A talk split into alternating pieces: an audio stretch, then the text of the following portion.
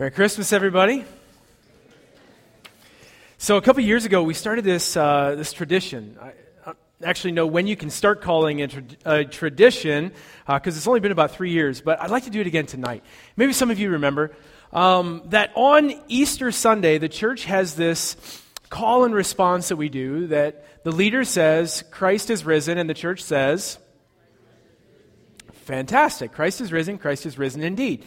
And so on Christmas, uh, we thought it appropriate to, to celebrate the, the, song that we just sang, that God is with us. Uh, that this is what the angel Gabriel tells Mary. He says, You know, you're, you're going to have a child, a son, you're going to call him. He will be called Emmanuel, which means God is with us. And so on Christmas Eve, what we started doing is the leader will say, God is with us, and the church responds, You guys are really quick learners. So for the rest of us, God is with us. And this is, this is a beautiful, a beautiful thing to affirm that God is with us. And, and God is with us on this holy night because God came to be with us on that holy night several thousand years ago. Uh, in fact, uh, Frederick Buechner says, this is something I came across last week. He says that, in fact, all ground is holy. So it's not just this night that's holy, but in fact, and it's not just this space that's holy, but it's all ground is holy. And God has made it all holy because He not only created it, but He was born on it, and He lived on it, and He walked on it, and He died on it to make it all holy. And so this is uh, this beautiful thing that we want to celebrate together. And I'm so thrilled that we get this chance to just uh, to take an hour out of our Christmas experiences, whatever that looks like for you personally or your family, your friends, to be together and to celebrate uh, this amazing news that God is with us, that He came to be with us in Jesus and He's with us through His Holy Spirit. I hope you experience, uh, I hope you experience that. So, over the last couple of weeks, we as a, a church have been looking at our Christmas uh, season through this lens of this one little line from the song, O Holy Night. And you see the words behind me? The soul felt its worth. In fact, it's in a, a line, uh, we're going to sing this song later, O Holy Night. Uh, the line actually goes, uh, Long lay the world in sin and error pining till he appeared and the soul felt its worth. So we've been just kind of exploring what, it, what does it look like to experience Christmas through, uh, through this lens of the soul feeling its worth. And I've always liked the song "Oh Holy Night." It's always been kind of one of my favorite songs. In fact, I'm often, um, I often get choked up singing the words. The words are so incredibly powerful. And it's not just me. Um, maybe for some of you, this has been one of your favorite songs. But this song, "Oh Holy Night," has actually been the source of, uh, of quite a few Christmas miracles throughout history. In fact, if you go back to 1906, 1906, there was this guy named Reginald Fessenden. Uh, some guys have all the luck, right? I was born with his last name Miller. I've been my whole life been introducing myself as Eric Miller. Uh, bland is that? Uh, and here's a guy whose name is Reginald Fessenden. You feel like you almost have to like bow or something when you say it. And so he uh, he was a chemist and he worked with Thomas Edison. And they were working on this project of saying, how, how can we communicate across great distances by using uh, by using radio frequencies. And so he, he had been working on this new technology, and up until this point, you could send messages uh, long distances, but you could only send messages through a series of clicks and taps, Morse code, right? So you would encode the messages and send them, and somebody would have to decode them and, and get the message. Um, but he had been working on this new technology that would allow him to actually send a human voice across these same radio waves. And so on Christmas Eve, 1906, Reginald Fessenden leans into his microphone and for the first time in history sends a human voice out across the airwaves. And, and this is what he says. In those days, Caesar Augustus issued a decree that a census should be taken of the entire Roman world. Now, this was the first census that took place while Quirinius was governor in Syria. And everyone went to their own town to register. So Joseph, too, went up from uh, Galilee to Bethlehem, to the town of David in Judea, because he belonged to the house and the line of David. And he went there to register with Mary, who was pledged to be married to him and was expecting a child. And while they were there, the time came for the baby to be born. And she gave birth to her firstborn, a son. And she wrapped him in cloths and placed him in a manger because there was no guest room available for them. Now, there were shepherds living out in a field nearby, keeping watch over their flocks at night. And suddenly an angel of the Lord appeared to them, and the glory of the Lord shone around them, and they were terrified. And the angel said to them, Don't be afraid, because I bring you good news of great joy that shall be for all the people. Today, in the town of David, a Savior has been born to you. He is the Messiah, the Lord. And this will be a sign to you. You will find the baby wrapped in swaddling cloths and lying in a manger. And suddenly a great company of the heavenly host appeared with the angel, praising God and saying, Glory to God in the highest heaven and on earth, peace to those on whom his favor rests. Now, when the angel had left them and gone into heaven, the shepherds said to one another, Let's, let's go to Bethlehem and see this thing that has happened, which the Lord has told us about. So they hurried off and they found Mary and Joseph and the baby lying in the manger. And when they had seen him, they spread the word concerning what had been told them about the child, and all who heard it were amazed at what the shepherds said to them. But Mary treasured these things and pondered them in her heart. And the shepherds returned, glorifying and praising God for all these things that they had heard and seen, which were just as they had been told. So, this is the first message that was ever sent across the radio waves. And then um, Reginald Fessenden, he puts down his Bible and he picks up his violin and he plays a song. Anybody want to guess what song he played? Oh, Holy Night. So before there was Casey Kasem, before there was Dick Clark, before there was Ryan Seacrest, there was Reginald Fessenden and his violin singing, filling the airwaves with the good news of Jesus that when he appeared, the soul felt its worth. This is, is a Christmas Eve miracle. Now, there was another Christmas Eve miracle uh, connected to this song, and it happened about 35 years before this, in 1871. Uh, it happened in the middle of a battle between France and Germany. France and Germany were at war, um, which, if you know history, like France and Germany always seem to be at war with one another. And so they uh, they're there on the battlefield, and the, the, soldiers are, are trenched in, and it's, it's hell on earth, right? I mean, they, they're, they're trying to take the lives of these other people. And it's Christmas Eve, 1871. And the story goes that in the middle of kind of a, a, quiet moment, and you can kind of start to imagine what, what goes through your mind when you're dug in in a trench, away from your family, uh, in the middle of war, on Christmas Eve. I mean, you can imagine you, you start to sort of question what, what, am I, what am I doing here? What are we doing here? What, what's the problem I have with these people? And so, in the middle of a moment like this, this brave Frenchman stands up out of his trench and he starts singing. And he starts singing in full voice what we know as O Holy Night. And, and, there are no bullets flying at him. There are no sounds that can be heard except the sound of his voice and a few other people joining in to sing with him. And he sings the entire song. And when he finishes, in kind of this moment of what's going to happen next, a German soldier stands up out of his trench and responds by singing a, a Lutheran Christmas hymn. And it leads to this miraculous 24 hours of ceasefire where they see each other not as enemies, but as brothers. And, and, you think about like just the paradox of this moment in the middle of, of the, one of the ugliest places on earth. You have a man who stands up and who sings the line of the song that it says, Truly he taught us to love one another. His law is love, and his gospel is peace. I mean, do you see just the, the irony of all of this? This brave, brave man. Um, see, one of the biggest problems in our world is that somewhere along the way, this lie has been communicated that some people are worth less than other people.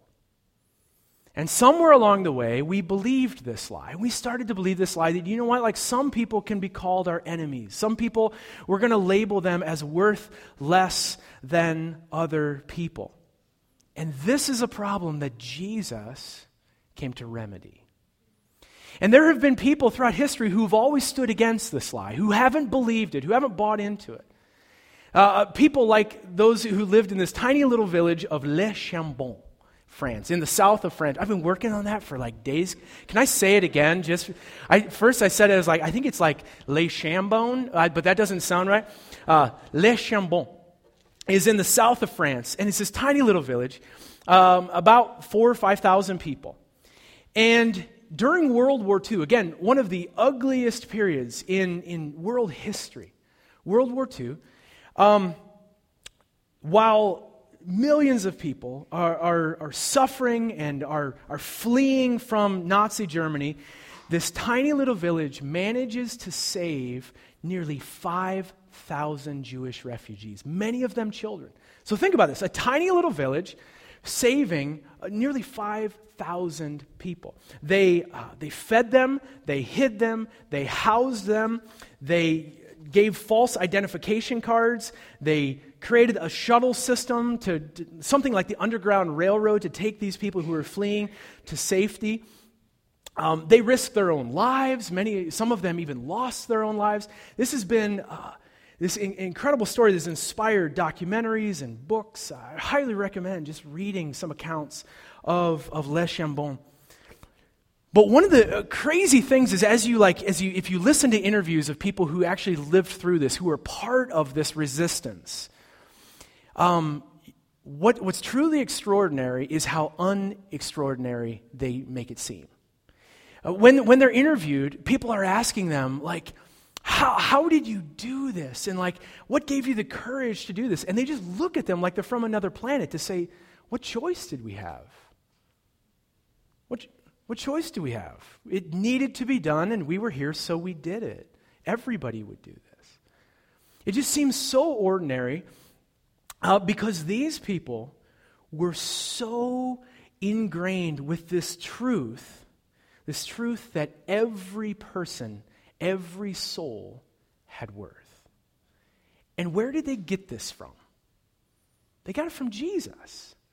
At the center of this like resistance, at the center of the town of Le Chambon, was this deep, sort of Jesus saturated group of people that, that took all of their cues from the life and the teachings of Jesus because when he appeared, the soul felt its worth. And when he appears in our lives, like when we experience Jesus, there's something that comes alive inside of us when Jesus looks into our eyes, we hear his voice, and our souls, maybe for the first time, feel their worth.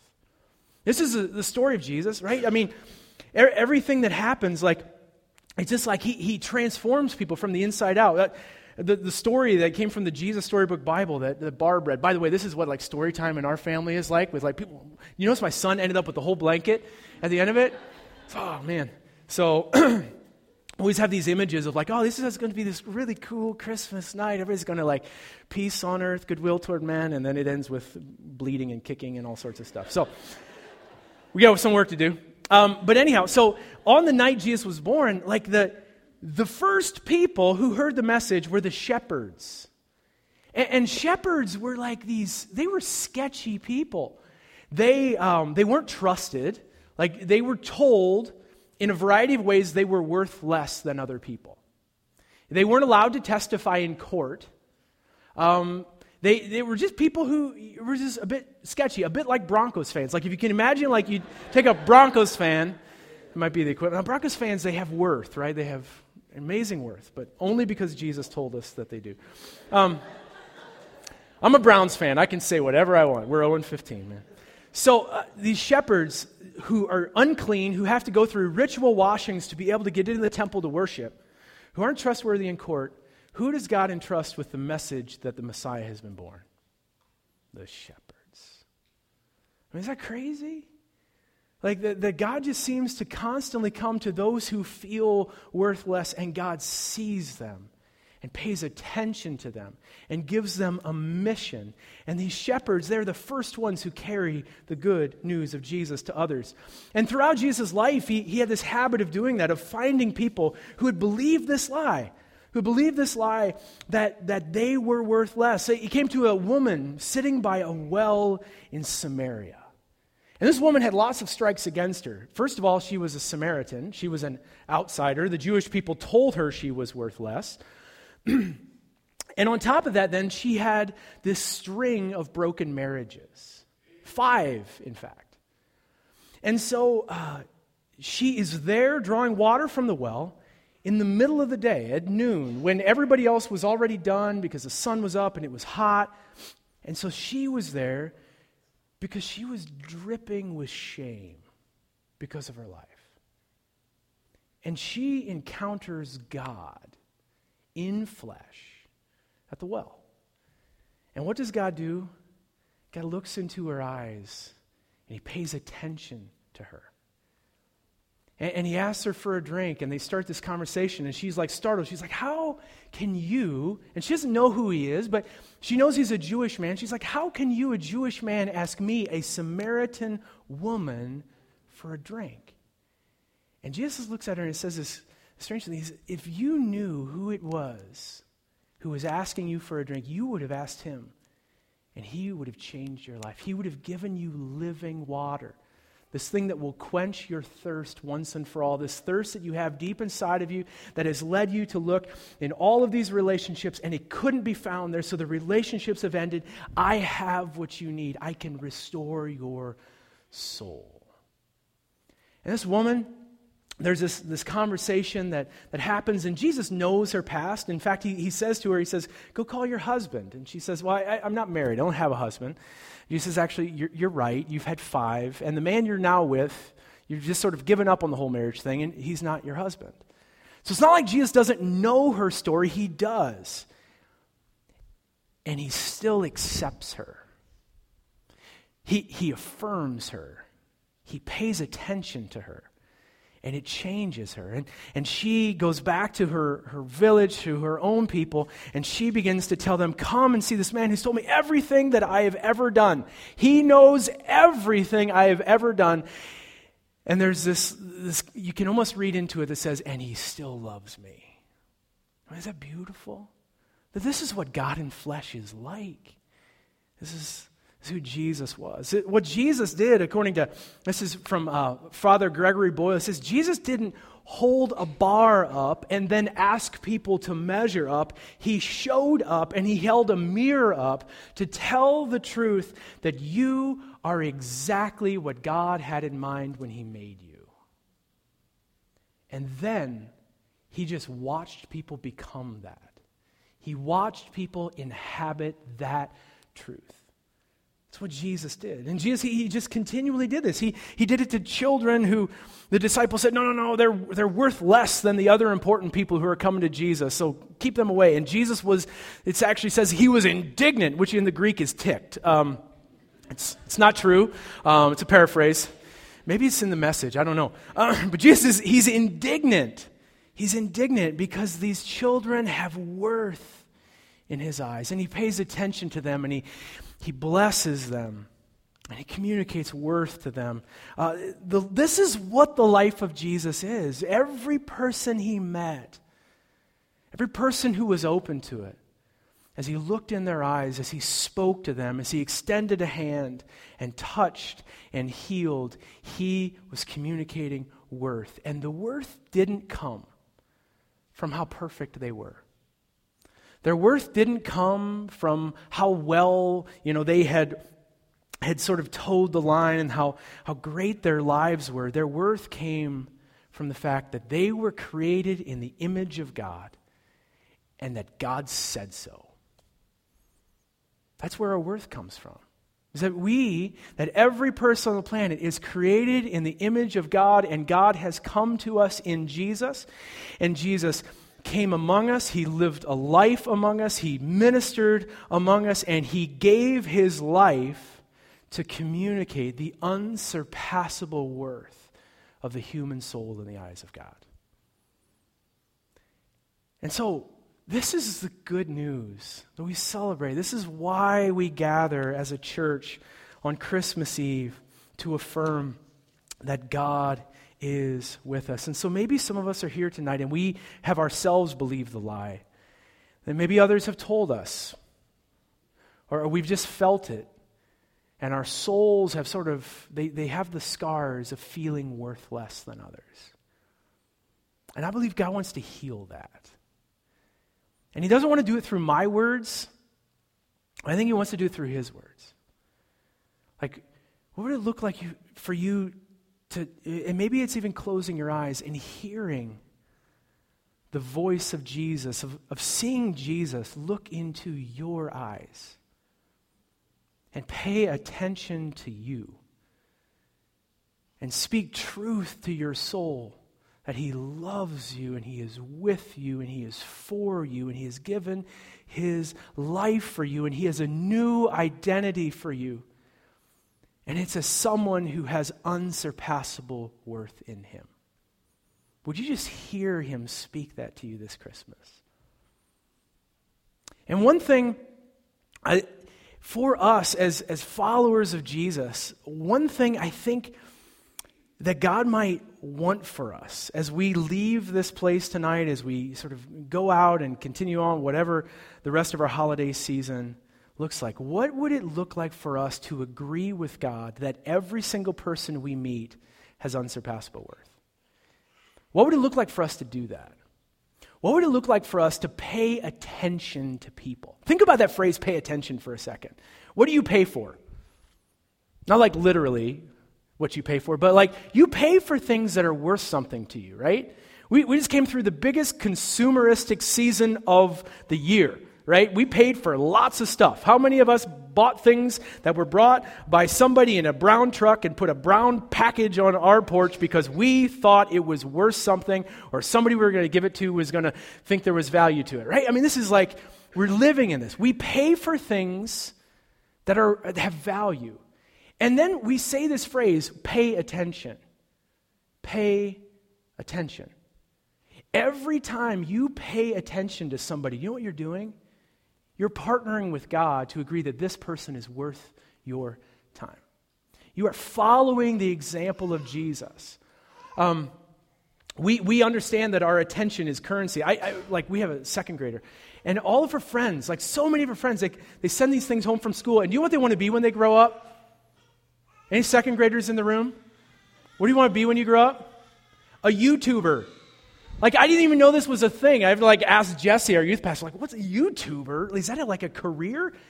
And we understand that, like, if you're a YouTuber, you don't actually have to be all that talented. You don't have to be, you don't have to have special skills. You just have to be able to get attention. And if you can get attention, you can earn money, right? That our clicks, our attention is worth something. So, what if we, as the people of God, understood the power that we have with our attention? And we made the practice of saying, you know what, we are going to slow down. And for heaven's sake, we're going to put our phones away when we're with people. When we dinner as a family, we're not going to set our phones on the table just hoping that somebody more important than the person we're with is going to text or call so we can take that call. We're actually going to put it down and we're going to give the person in front of us our attention. And we're going to do it to people at the grocery store who are, who are um, checking out our, our groceries. And we're going to do it to uh, the person. There's a one quick story I want to end with. There's a, a guy from, from our McPherson campus who works at one of the, the medical institutions in town. And he was walking down the hallway, and there's this guy who he typically meets throughout the day. And he just said hi. Stopped, looked at him, said, Hi, how are you today? And he's been doing this for weeks and weeks and weeks. And finally, this guy who doesn't work in his department, who works, uh, who's been told that he works in a uh, department that is worth less than this, my friend's department, he stops and he takes off his gloves and says, Why are you saying hi to me? Like, why, why do you do this? Nobody else says hi to me. And so my friend stops and looks at him and says, Because I want to know you because we work together, because we're on the same team here. And, And, and, I think it's important for us to know each other. And they shake hands and they, they learn each other's names and they have a relationship because that man knew his worth because somebody paid attention to him. Could we agree with God that people are valuable, that God has come, that he has given his life to show this, and we as God's people get to partner with him? God, we thank you that you have shown us again and again and again the worth of the soul and so, God, we want, as your people, to agree with you. God, that every person in this room, that every person we encounter, that every person in our neighborhood, places we work, where we go to school, God, where, whoever we run into, God, that they have worth because they are made in your image and you have given your life for them. God, help us to slow down, help us to pay attention. And God, may every soul feel its worth. We pray this in Jesus' name. Amen.